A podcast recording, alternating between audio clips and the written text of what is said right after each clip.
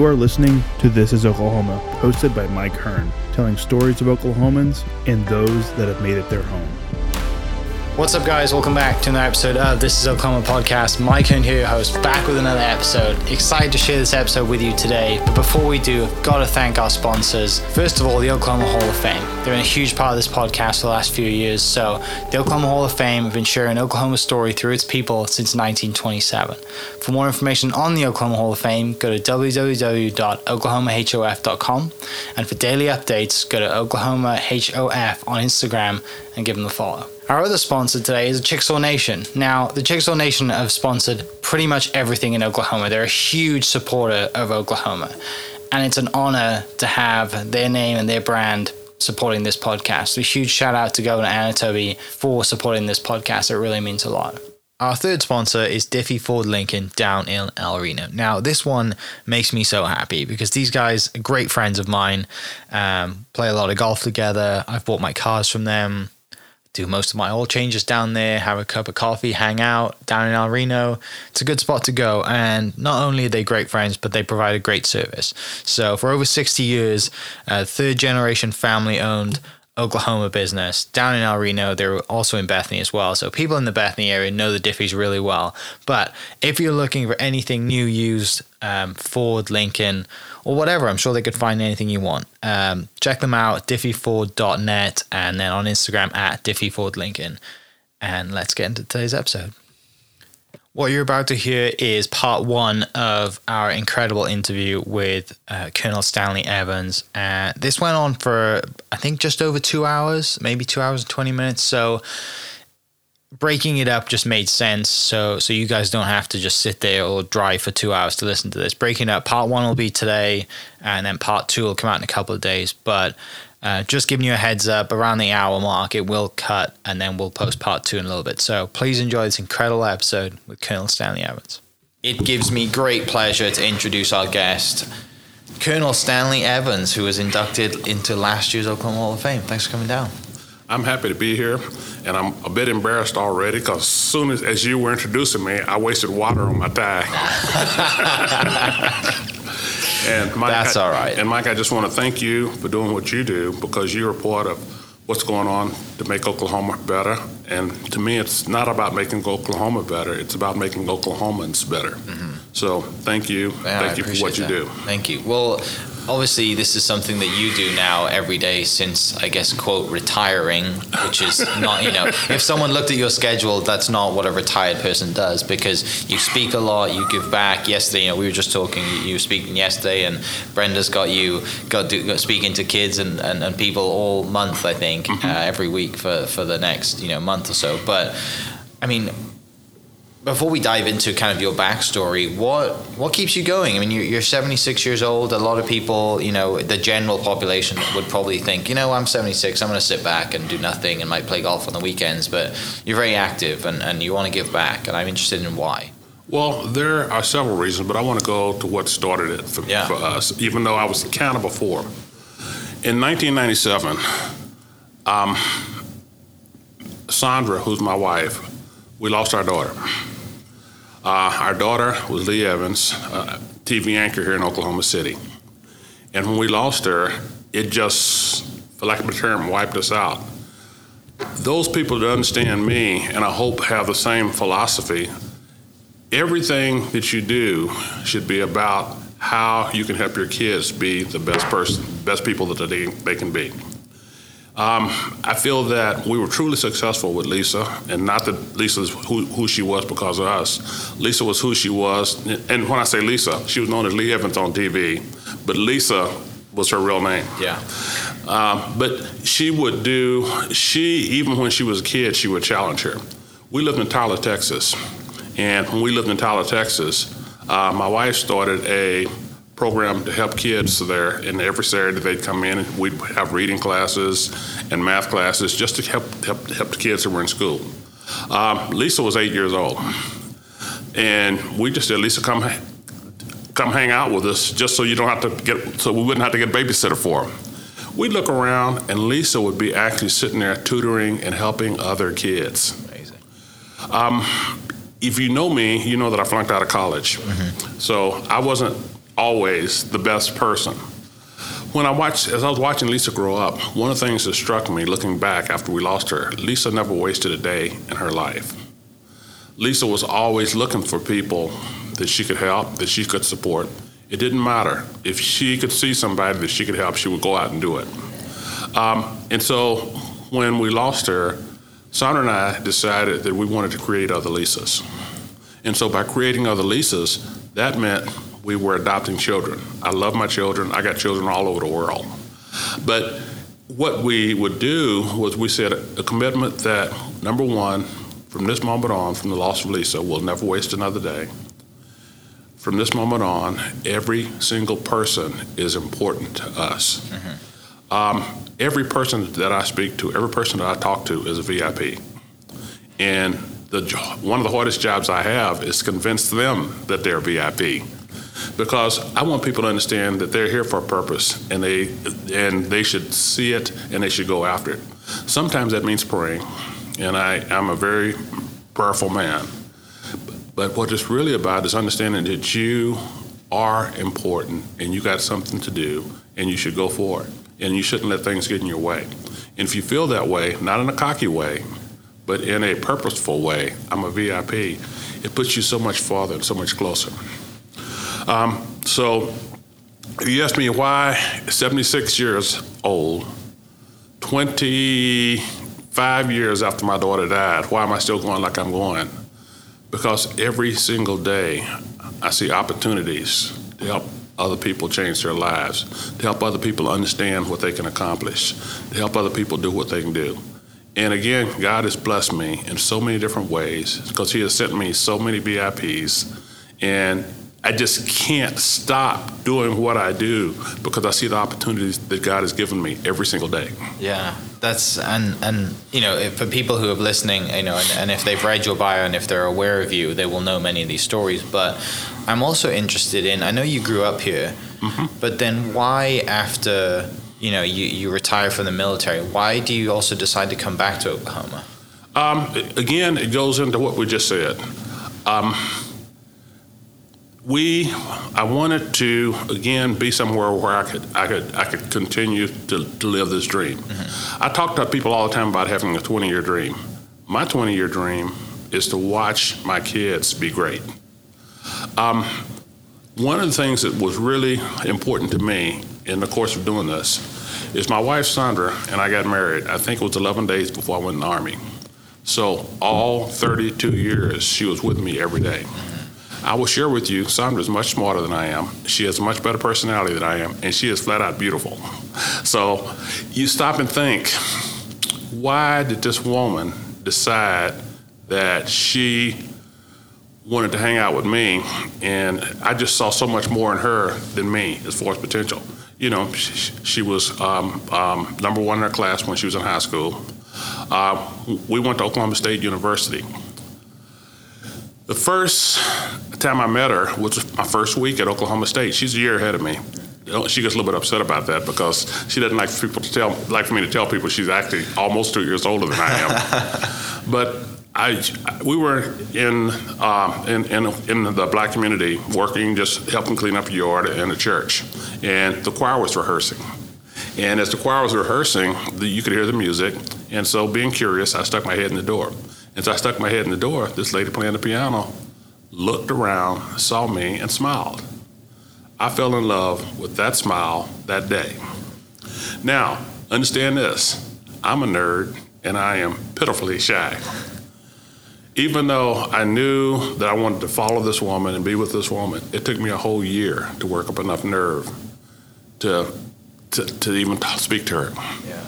It took me another whole year to work up enough nerve to ask her for a date. Then we dated for a couple years, and then she decided I was so slow that she needed to speed the action up. So she proposed to me. And when she proposed to me, I said, No, I want to think about it. Then she proposed to me again.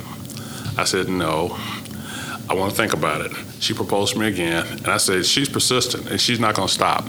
So I think one Saturday morning, I said, let's take a walk. We went walking downtown Stillwater.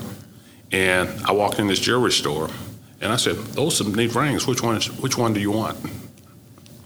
She picked out a ring that cost me $212. That is the most amount of money I'd ever spent at one time in my life. But everything for me starts with her. Why did I come back to Oklahoma? Both of, neither one of us had a college degree when we left. Um, when I left, I, flunked out of college, which means I got a letter said, don't even bother to come back. Sandra was doing pretty good in school, so she dropped out to follow me, which to me is an amazing sacrifice in itself. In fact, her, her parents hated me, hated me. And I did, it took me a long, long time to figure it out. But later on, as I started to have kids, or we started to have kids, it dawned on me why they really, really did not like me. What I had done, they had put their daughter on a path to success. And they felt she was doing fine. And then this guy that's flunking out of college pulls up and says, We're gonna get married, and she's gonna and she drops out of college to marry me. And so that's like their life plans just went ploop, just like that. So it was so bad that I wouldn't even call her mother by name. I used to call her that lady. I remember one time, I went, they live in Muskogee, so uh, maybe once or twice a year, because we were all over the country, I, we come back to visit. I remember one time I went to the house, and she had um, a little table in front of the front door, uh, or inside, just inside the front door. And you could see this picture of this guy there. One of Sandra's old boyfriends. Eight by 12 photo right there. And so um, one day I got there and I said, I'm tired of this. I don't think I'm gonna come in your house anymore. I don't wanna hear that. I don't wanna see that picture no more. I don't wanna look at it. So I'm just gonna drop Sandra off. Yeah. And her mother looked at me and had this snarky smile, and she says, "Does that picture bother you?" I'm like, "Yeah." So we we we grew up. Sandra and I we grew up together. Um, the thing I think that really really helped me with her was I am successful in the military because she was willing to sacrifice. She was willing to move. We got our degrees about our first four or five years in the military between the two of us both of us going to school at night, both of us having kids. And what really meant something to me was every time she was a school teacher, and every time she'd get a job, within two years they wanted to promote her to something, um, either principal or maybe working in administration. So at that time,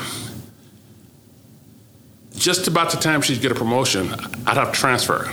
And so she'd move with me. So I can't even tell you the number of times that she sacrificed her career just to follow me and just to support me. So I said, whenever I get out of the Army, from that point on, it's your life. We live it the way you want to. So we start out with where do you want to live or what do you want to do? So we thought about it for a while. We talked about it for a while, and she says, I want to come home. And it, to me, it's amazing because that to me talks a little bit about Oklahoma because I was very happy with that decision. Having lived all over the world and having lived all over the country, Oklahoma is a really, really good place.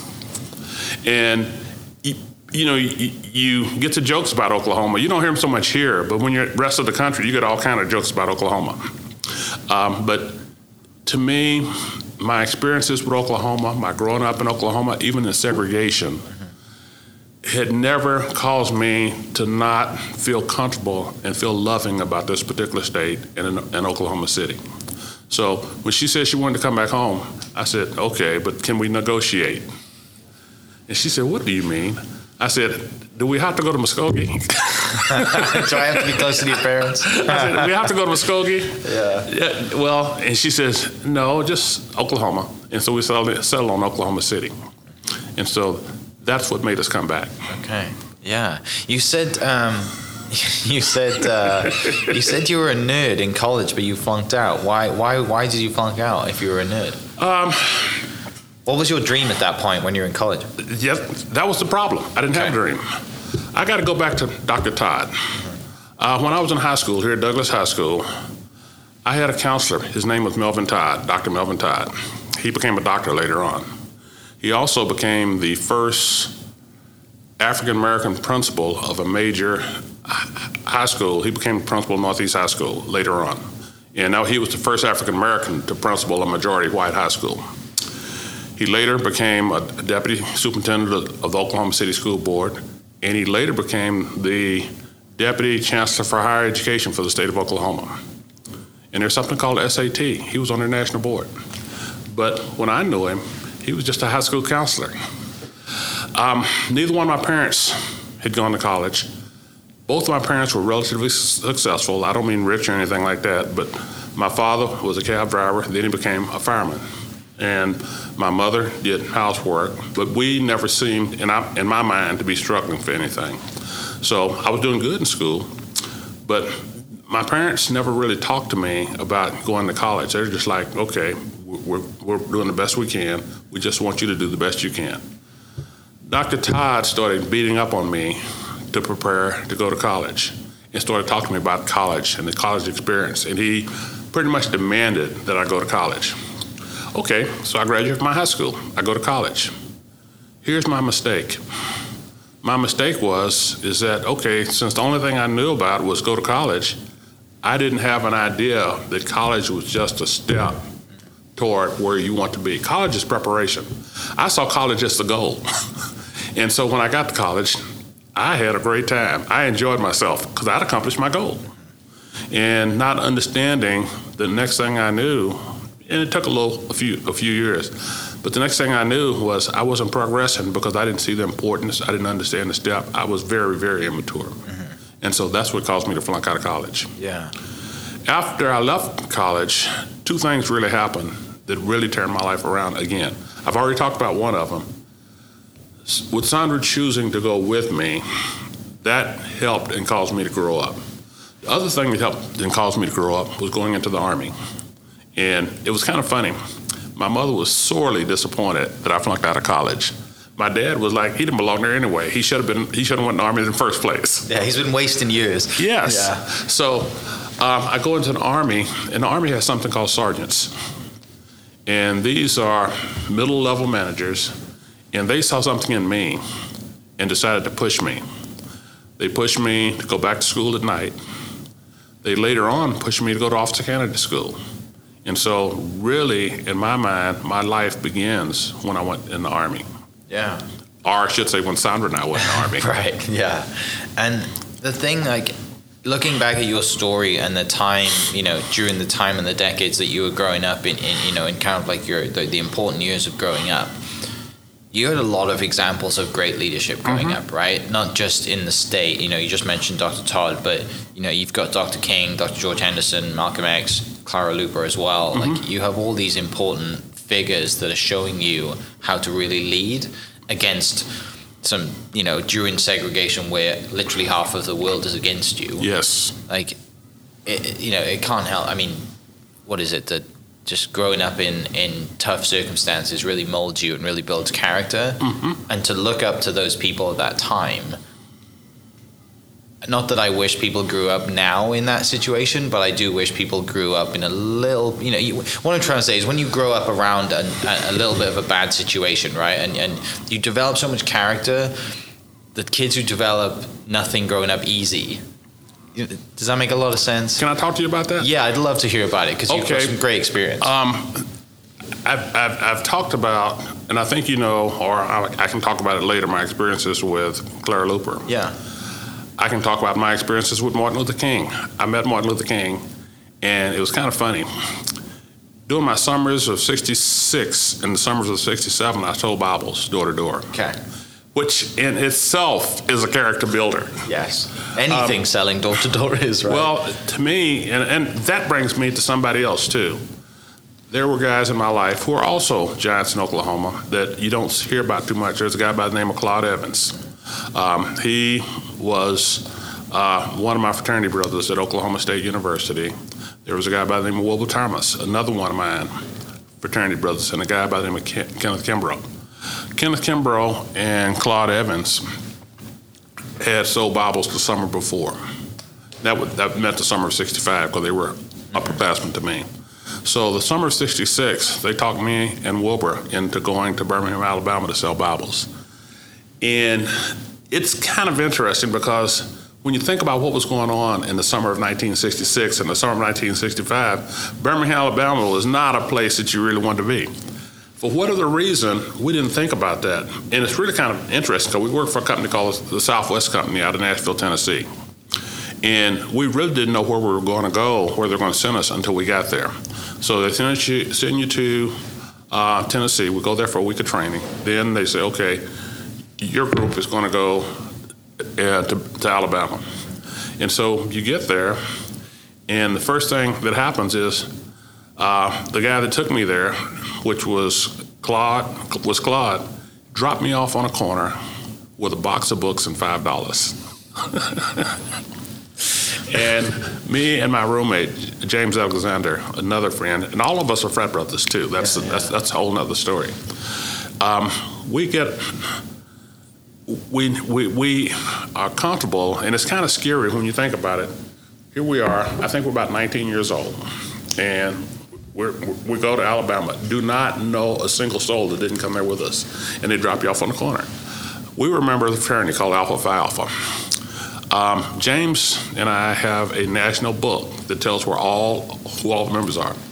James picks up a number at random in Nashville, I mean in Birmingham, Alabama, and calls this guy and say, hey, uh, we're in Birmingham. We're here working for the summer, and we're looking for a place to stay. Can you help us? The guy says, yeah, we have a frat house. And what we, we need somebody to kind of take care of, be caretakers of the frat house. If you guys are willing to do that, you can stay there all summer, no charge. And we're like, what? Jackpot. yeah. Perfect. Yeah. So we do that.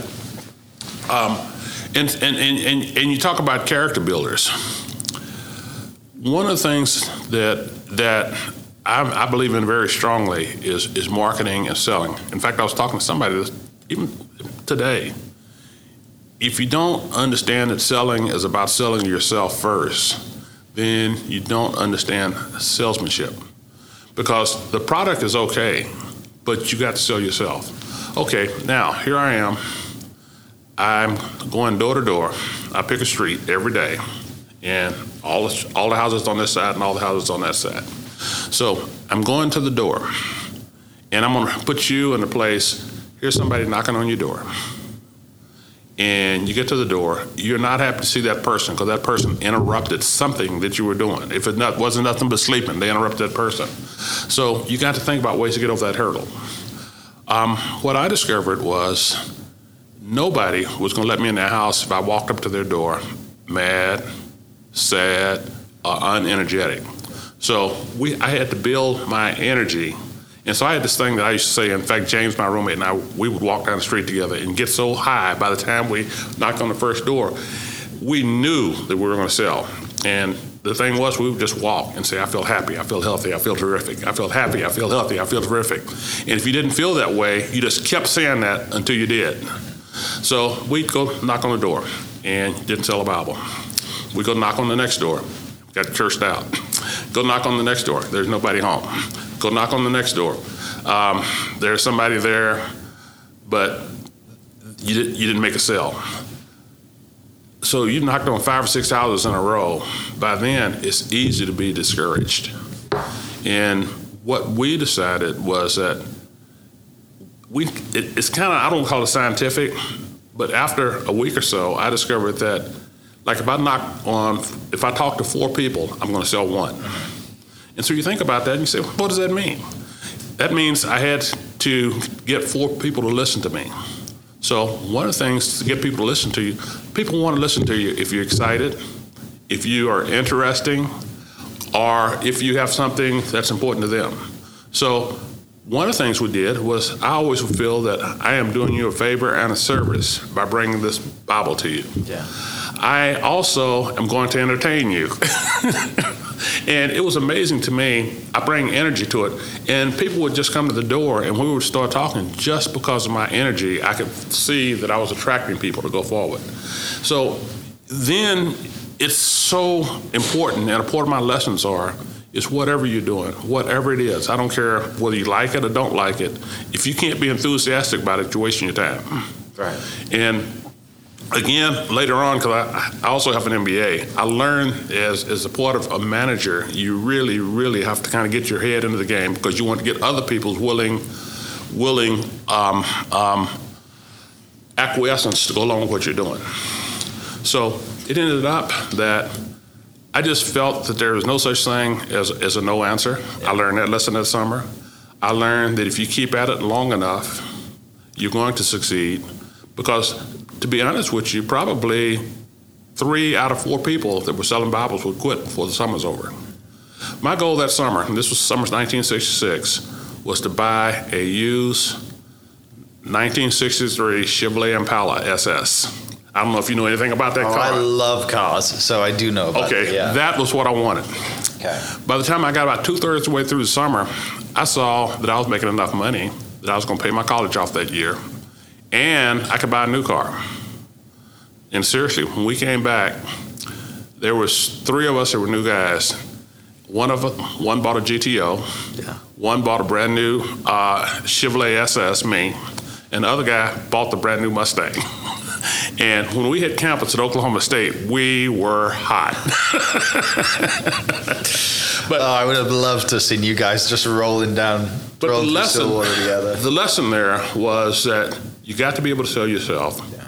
And you got to be able to self energize yourself because sometimes everything around you is going bad. And you got to be able to bring yourself back up. So that was, to me, the major lesson I learned that summer. I didn't even realize I was learning that lesson until much, much later. Yeah. But that was the lesson I learned that summer. Um, another is uh, Clara Luper. When I was 11 years old, um, Miss Luper wrote this book called Brother President, and she turned it into a play. And the play was so good that the National NAACP asked her to come and present the play in New York and Washington, D.C. So here again, my parents loved me, and they didn't want me too far out of their sight, so I wasn't allowed to go. But the kids that went, and they saw when they left Oklahoma that they could eat in any restaurant they wanted to eat in. They could um, stay in any hotel they wanted to, and they were treated like real people, not just whatever. Yeah. So uh, they went up there. And then when they come back to the South, they see this environment. So Miss Luper had us, you know, the group was the NAACP youth youth group, and we often meet at her house. In fact, we always met at her house. But one time after they came back, we were meeting in our front yard, and we were just sitting out there talking. And I have to give Marilyn Luper credit. Marilyn is her daughter. And so Marilyn's sitting out there, and if you haven't met Marilyn yet, I don't know if you know who Marilyn Luper is. Marilyn Luper is, again, a community leader in, in Oklahoma City, and she is really, really a sharp person. Uh, but at that time, Marilyn was, she's, she was in my class. So she's really fiery. So she goes on a rant, and I mean a rant. Marilyn, if you know Marilyn, Marilyn goes on lots of rants. so she goes, goes on this rant, and whatever comes out of her mouth is the truth, but it, there's no buffalo in it, okay? so she starts talking about how horrible it is in Oklahoma City that we can't eat in restaurants. And the thing that people kind of miss as they start thinking about the sit-ins, many of our parents would ride the bus to downtown and right on Main Street between Broadway and Robinson, all the buses would stop right there and people would do transfers. Like, say, for example, if your mother or your father worked out at Nichols Hills, they would ride to downtown and they'd do a transfer right there, and then they'd ride the bus out to the other, to Nichols Hills or wherever they're going to do domestic work. The, if you stop and think about it a little bit farther, you think about okay, when they stopped for that break, there was no place that they could use the restroom. There was no place that they could eat. There was no place that they could sit. They would just have to bear with it until they got to where they had to get to. Okay, you got Greens right across the street. You got John A. Brown's right there. You got um, uh, all the stores that are right there on Main Street. That's where all the, all the major stores used to be at that time. Um, we could go in there and buy stuff, but we couldn't buy food. We couldn't sit down, but they would take our money. So Marilyn goes into this rant, and she decides that we need to do something about this. And she's ranting about it and talking about we need to go down and challenge the, the system. Her mother comes out because she's our leader, and she says, "If we're going to do this, we need to do it right. You know, we need to do it right." So she says, we need to train ourselves in such a way that when we go do this, we remain together, we remain respected, and we understand how to deal with problems as they come up. So we had classes to teach us how to deal with when people curse you out, if somebody hits you, what to do, if somebody spits on you, what to do, not to overreact. We had classes that taught us how to walk in to the restaurant in a calm way and sit down. And when the waitress walks up and says you don't belong here, and said, "I'd like to order a hamburger and a coke," and they'll say, "No, we're not going to sell you a hamburger and a coke." And I said, "Well, I'll just sit here until you give me a hamburger and a coke." and we that's what we did. And we would have something we call song practice, where we would go to Calvary Baptist Church here in Oklahoma City, was where we, we would meet, and we'd, and we'd march downtown to whichever restaurant we chose to go to that day. Uh, we would do one restaurant at a time. But what Ms. Luper taught me was one, if you see something needs to be done, don't randomly go into it. Be plan, be, be have a, have an organized plan. Be organized. Understand how you're going to deal with problems, and for lack of a better term, use your intelligence to deal with things in such a way that you're outthinking others. You know, the idea to use children was intentional. Yeah. Because people are much less likely to hurt a child than they are to hurt an adult. I'm not even totally sure, as I thought back on it, that this would have been successful if we'd had adults down there. The other is that adults would probably react different. You couldn't tell them to sit there.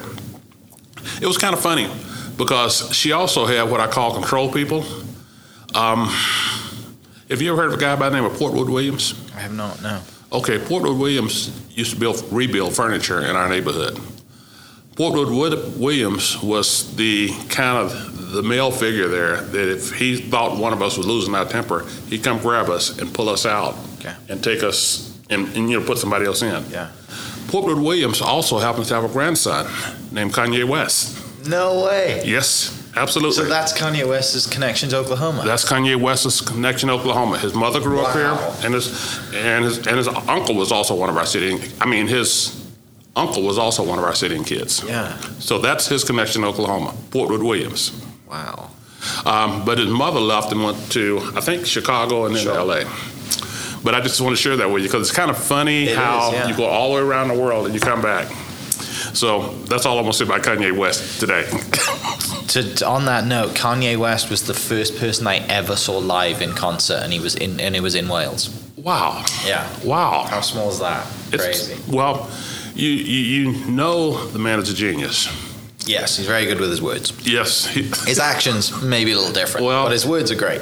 He's he's he, he, he's he's a genius. Yeah. You know, and you sit there and you watch this person come from nowhere to become a billionaire. Mm-hmm. And so we'll leave it at that. Mm-hmm. Yeah. So, Okay.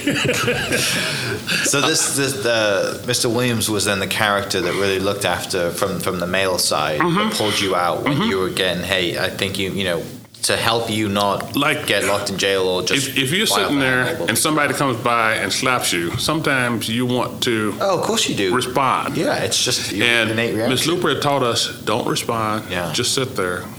If they curse at you, just sit there. If they spit on you, just sit there. If they hit you, just sit there. Because the only thing you want to do is occupy that seat. Yeah. The objective is, is that if we are occupying all the seats, they can't sell anything. Mm-hmm. And so we just sit there and wait them out.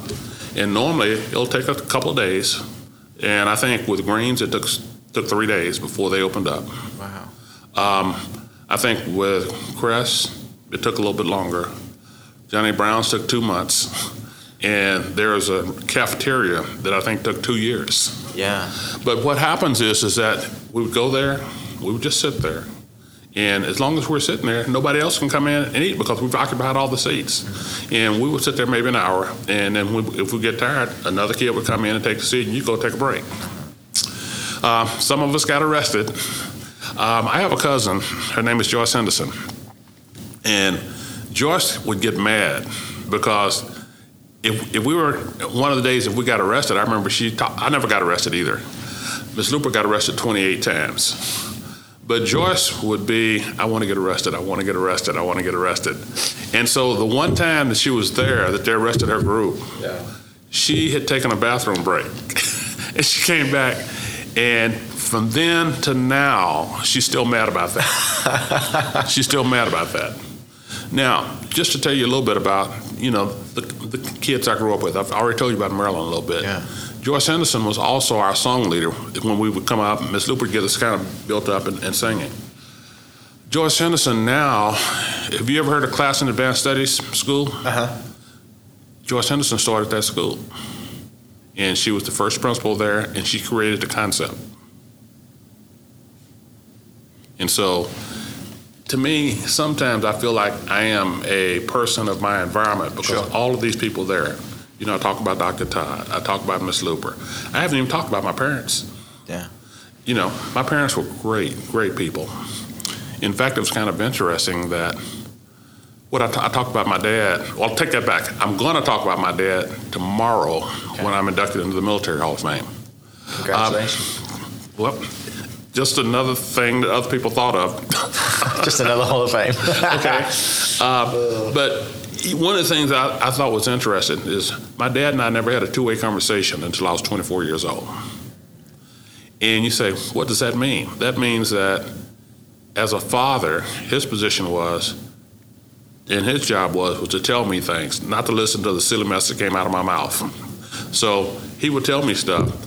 And if I started to say something, he'd just walk away. He said, You don't have nothing to say I, I, that, I, that interests me. So when I was 24 years old, I was a second lieutenant in the Army. Yeah. And uh, the movie Patton came out. And so he comes up and he said, Stan, um, you want to go see the movie Patton? I said, Sure. And I'm like, Dad never goes to movies. So we go see the movie Patton. And he's there and he looks around in the movie and he says, I remember when Patton did that. I remember when Patton said that. I remember when we did that. I, you know, I'm sitting there. My dad served with Patton in World War II, and I'm 24 years old, and this is the first time I ever heard about it. No idea. okay? So you sit there and you're going through this, and later on, I go back and I asked him, I said, Dad, you really served with Patton? He said, Sure. He said, That's what I did in World War II. I said, You never talk about it? He said, Well, I just did my job. And I just remember the Battle of the Bulge, which was the biggest battle in World War II, second biggest battle. You, you got the invasion. Um, when he says, Well, the thing I did in that battle was when the Patton's army had to make a swing to the right to go to Bastogne to, rec- to, to uh, for lack of a better term, pull out the 101st Airborne, which was completely surrounded by Germans there had to be ammunition placed out ahead of the combat troops to make sure that they could move fast enough and they had ammunition ready when they would move forward. And so, like, they moved 200 miles.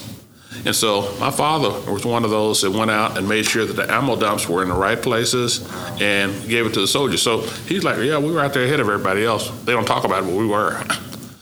And, you know, and that's about the way he talked about it. Later on, my father passed. I went through his rockets. And in the Army, there's something called a DD 214, which shows your military record. He had four, four Bronze Stars. And I'm like, what? Never talked about it. Never, never, ever talked about it. He had four Bronze Stars. And I said, if you had four Bronze Stars in a segregated army where they don't give African Americans awards, what did you do? you know? And I'm like, wow. Yeah. So that to me was my dad. Uh, my dad was one of the first African American firemen on the Oklahoma City Fire Department when they integrated the fire department. Uh, my dad taught me lessons all the time. In fact, I kind of didn't like him. I did. Re- I respected him, Yeah. but he would put me through all kinds of circles. I remember when I was a, a junior in high school, and I decided to go to the prom. I should say, yeah, it was a big deal. I wanted to go to Yeah. prom. So we had a car and a truck, and so I go in, and if you don't give my dad time to think about stuff when you ask him something, the answer's going to be no. So the first lesson he learned me was think ahead, one of many. So about a month before the prom, I go in and say, Dad, can I take the car to the prom? He looks at me, doesn't say nothing, just walks off. I'm like, did he hear me? did he hear me? So I'm like, I don't know what to say. So I go back and ask him probably about a week later. Yeah. He comes back, nah, I don't want you driving the car. You can take your truck. and we had this big red ugly truck that he used to do yard work in. And I'm like, I am not going to drive the truck to the prom. So then I go to the intercessor, who's my mom. And I said, Mom, I don't know what to do. I'm just going to have to maybe ride with somebody else because I'm not going to ride the truck. So about a week later, my father comes back and he says, I've thought about it. I think you can take the car. You can get it at this time. When you pick up your date, that's fine. When you leave, when you get to the prom, I want a call, phone call from you. When you leave the prom, I want a phone call from you. If you go anywhere else, I want a phone call from you. And I'm like, golly. But I was happy because under those circumstances, that was the way I was going to get the car, and he let me have the car. What I really appreciate about my dad was my dad set standards, and he was unrelenting, un- unrelenting in the standards that he set. And I think it's important to understand that we have to have high standards if we're going to succeed. And so that was that was one of the many many lessons I got from my dad. Um, he didn't talk unless he had something to say. um, it's kind of interesting because, you know, day to day, every day, my mother raised us, but my dad was always there, always there. In fact, as I think back on it, it seemed to me like my mother was in charge of raising us, and he was in charge of making sure we didn't mess with my mom. My mother might spank me three times in one day. Yeah. My father might spank me three times a year.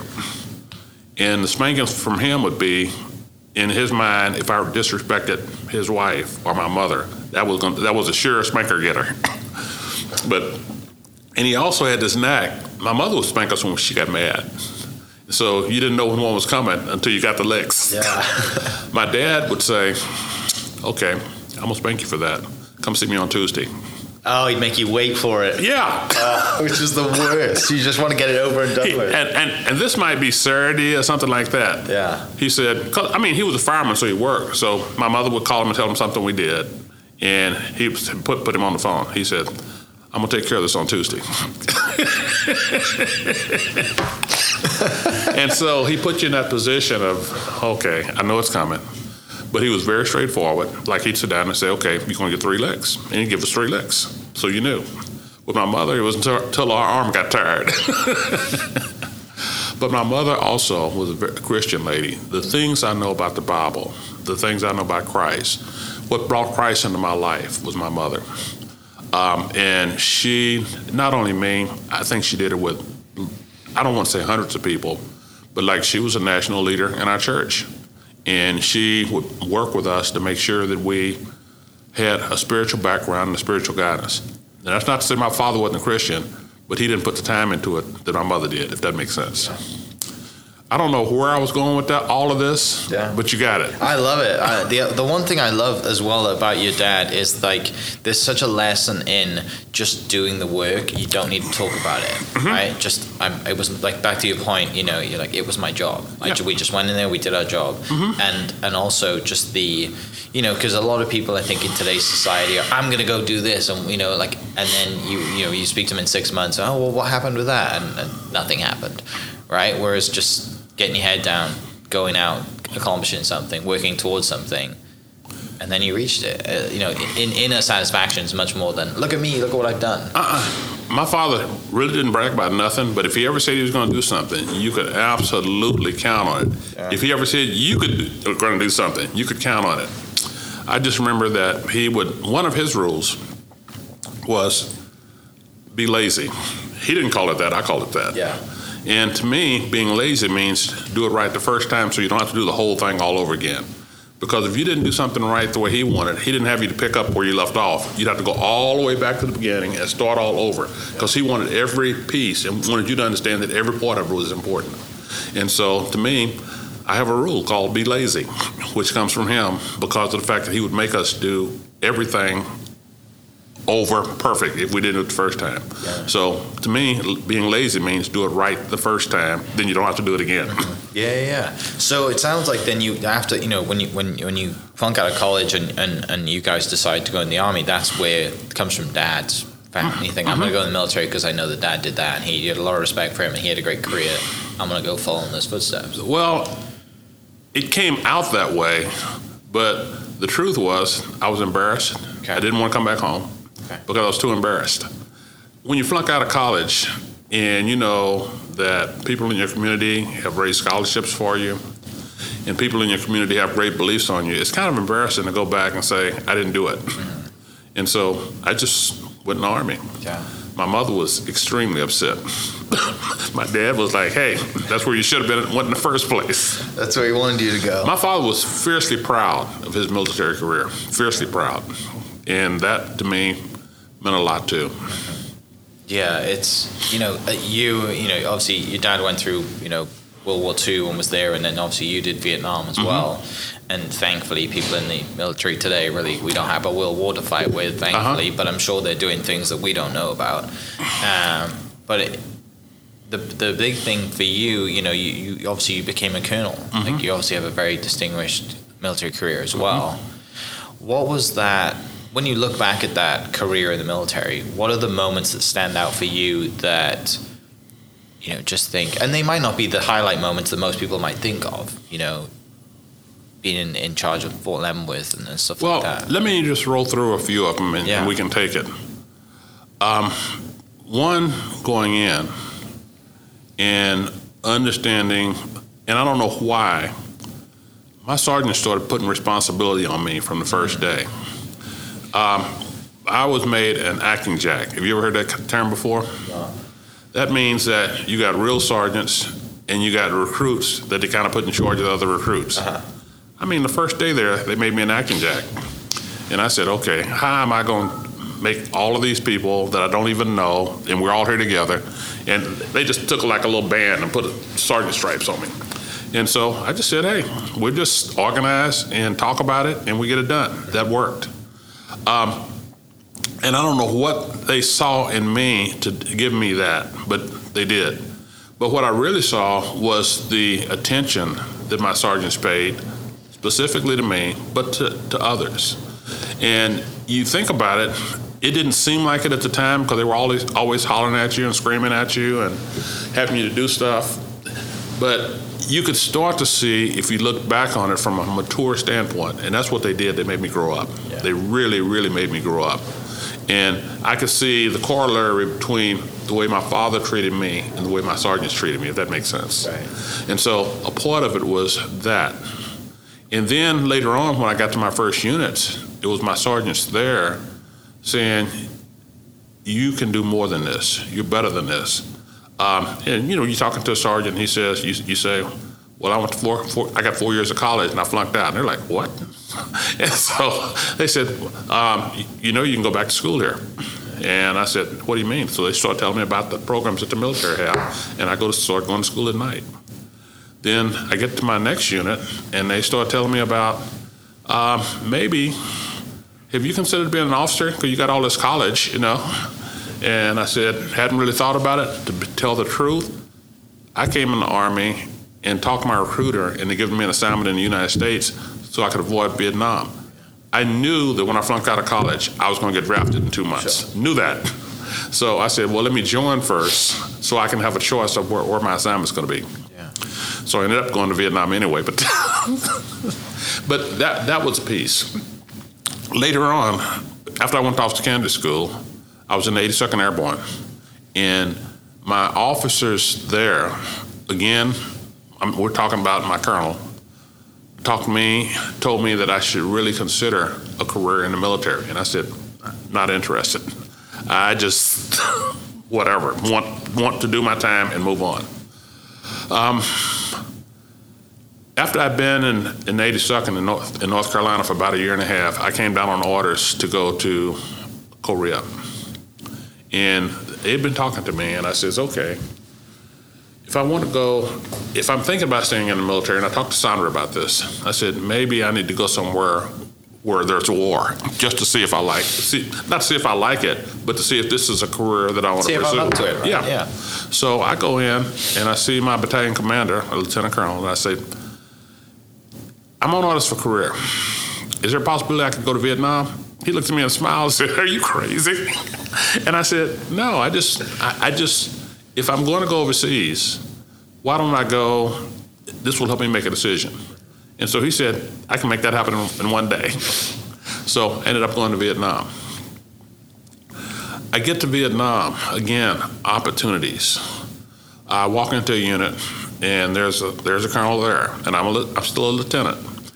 And he walks in my very first day on the job, and he says, I'm not going to blame you for this mess, but I'm, I want to fire all your sergeants, all of them. And so I look at him and I say, I would ask you to give me an opportunity to work with my sergeants to get this mess straightened out. And he says, I don't think I should do that, but since you're a new lieutenant, I'll be back in a week, and if it's not fixed, I'm gonna fire you and them. yes, sir. so we sit down and we fix the problem. And so that started me to understand that you had to be accountable always. That also helped me to understand that if you want to get things done, it's not about the equipment, it's not about whatever, it's about the people. Always about the people. Always about the people.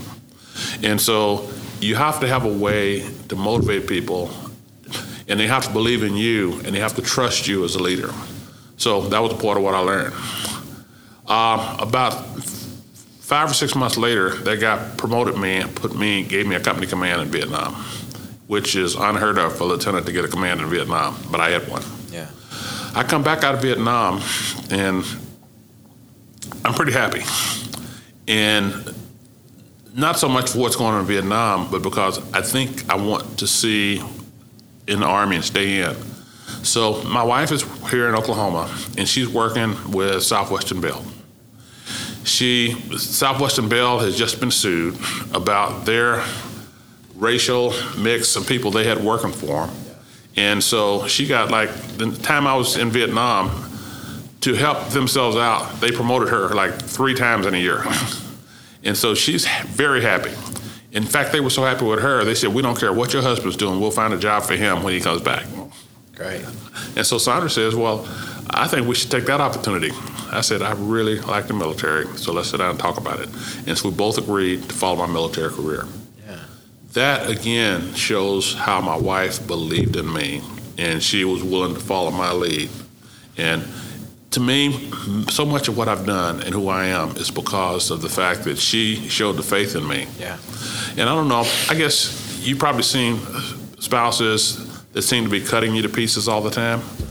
And because of us, the way we talk to each other, it was always a joint decision, whatever we did. Uh, I remember when we started going back to school, and we said, well, both of us can't go to school at the same time because we got two kids. And so we would say, my turn, your turn, my turn, your turn. And so that's the, that's the way we went back to school. Um, to me, there were several things. I don't want to spend a whole three days talking about my military career, but I, I do want to talk about when I was battalion commander in Alaska. You were talking about things that, that, that are character building. Yeah. I had a two star general. His name was Tom Fields, the meanest man I ever worked for in my entire life. I mean, this man was so mean that I got to tell you how mean he was. He's a two-star general division commander. My boss is a one-star that works for him, so he's my second level commander. And so, but he also is my senior rater, and I'm a, I, I command a unit that has about 700 people in it. So he goes all over, and I've been there about three months. He has not visited my unit one single time. And I'm like, this guy doesn't even know me, and he's my boss. I said, so I need to do something to let him. So I go see the one-star general, and I said, um, what do I need to do to get General Fields to come visit me? He looks at me and says, I can fix that if you want me to. he says, You've been in this, this division for a while. And he says, He hasn't been to visit you. General Fields only goes where he thinks there's problems.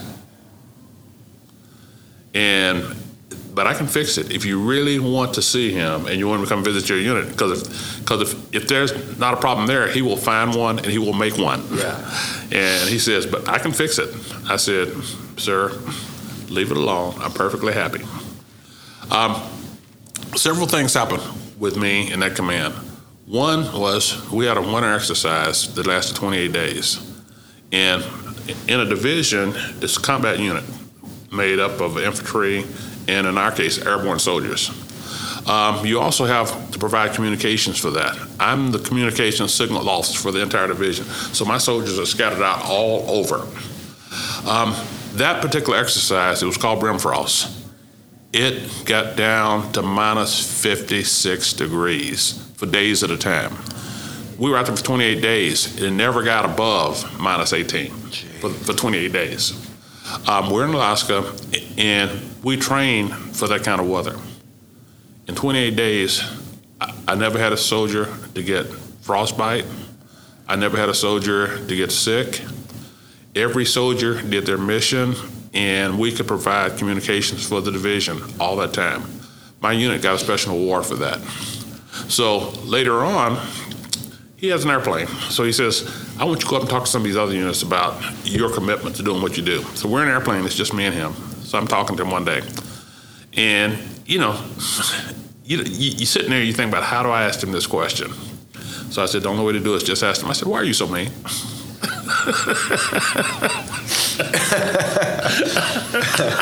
I said, I said, you got hardworking soldiers, you got a great division.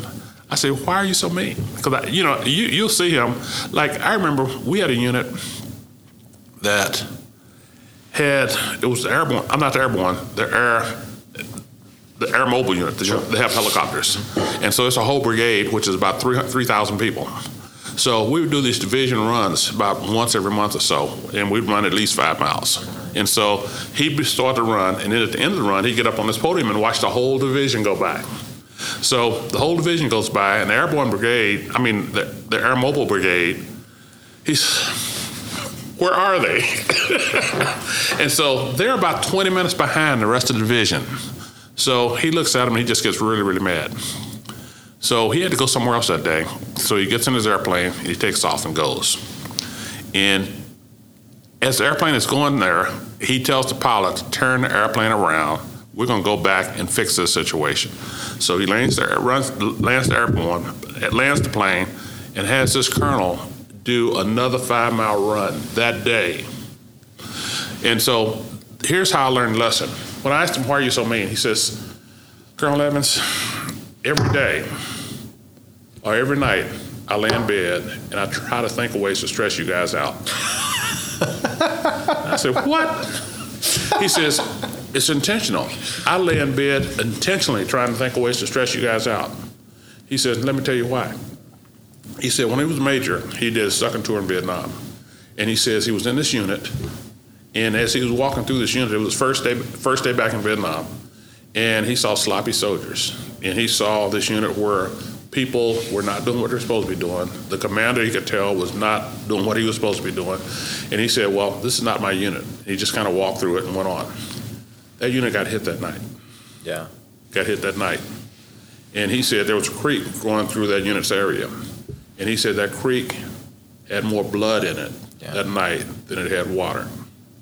And he says, I will never, ever again, as long as I live, walk by a situation that needs to be corrected and not correct it. Yeah. He said, It's my responsibility for 20, I think it was 21,000 soldiers, to make sure that you guys are the best you can be.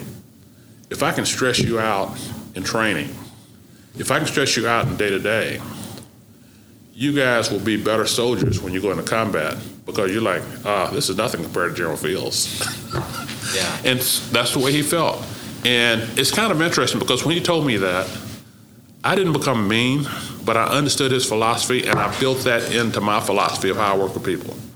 I become very hard on standards. I want people to match standards. It's like one of the things we do at, at the law school in diversity. Sometimes people come in and they said, okay, this person is struggling, so let's lower the standard. No, Lord, no. We work with the person to raise them up to the standards. The key to me is do we ever want to produce a substandard lawyer? A substandard lawyer is not going to help his client get to what they want to do. So we got to make sure, even as we're doing diversity or whatever we're doing, the lawyers we put out have to be as good as they possibly can be. Yeah. You know, you can't look at a person, a client walks in and say, "Well, I want a lawyer that went to Harvard, not a lawyer that went to OU." we think that the lawyers who go to OU should be just as good, just as capable, and have the same desire to help people as lawyers coming out of one of these top schools on the East Coast. Yeah. So General Fields, I, I knew that before I worked for him, but at the same time, I learned it because of the moments we spent on that airplane and understanding how he thinks of things to stress people out. The other lesson I learned out of that is stress is good. Not um, intentional stress is what I'm talking about, and understanding that. I teach children's church my, at my church. And sometimes parents get mad at me. and they get mad at me because I'll do things like I want to teach the kids how to pray. And I teach them to pray and what things they should pray for. I said, every prayer, pray for a challenge. And the parents like, why you should tell them to pray for peace and pray for calmness and all that. I said, yeah, it's okay to do that. But understand that if God loves you, God is going to keep you in a protective situation. And is he as is, if God is challenging you, He already knows that you can overcome the challenge if you just work with Him. Yeah. So it's about teaching you to grow. And I said, if we aren't growing, we're going backwards. And so I teach children to pray for challenges. If I if you ever hear me pray in church, there will always be a challenge in it, because I want people to understand that if God if the God is the God we want, He wants us to grow. He doesn't want us to be static. So challenge is okay. Stress yeah. is okay. Hope you enjoyed that incredible episode, part one with Colonel Stan Evans. He did tell me just to call him Stan, but I just can't do that. So most people know him as Dean Evans as well uh, at Oklahoma Law. Uh, school, but we will get into that in part two. But thanks so much for listening. Uh, part two will be out shortly, and we'll catch you next episode. Cheers. Hope you guys enjoyed that great episode. Thank you so much for listening. As always, huge shout out to our sponsors, the Oklahoma Hall of Fame, sharing Oklahoma story through its people since 1927. For more information on the Oklahoma Hall of Fame, go to www.oklahomahof.com and follow them on Instagram for daily updates at oklahomahof. Our other sponsor, the Chickasaw Nation, amazing sponsor. They do amazing things for the state, and they're always sponsoring something in Oklahoma. They're a huge supporter of Oklahoma, and without their support, we wouldn't be able to do what we do. And our third sponsor is Diffee Ford Lincoln down in El Reno. Now, this one makes me so happy because these guys are great friends of mine, um, play a lot of golf together. I've bought my cars from them do most of my oil changes down there, have a cup of coffee, hang out down in El Reno. It's a good spot to go. And not only are they great friends, but they provide a great service. So for over 60 years, third generation family owned Oklahoma business down in El Reno. They're also in Bethany as well. So people in the Bethany area know the Diffees really well. But if you're looking for anything new, used, um, Ford, Lincoln, or whatever, I'm sure they could find anything you want. Um, check them out, diffeeford.net, and then on Instagram at diffeefordlincoln. Thank you for listening. Thank you for listening. We are inspired by those around us and hope that you are too. Make sure you subscribe to this podcast on your favorite podcast platform and leave us a review so we can keep telling your stories. For more great Oklahoma content, follow This is Oklahoma on Facebook and Instagram.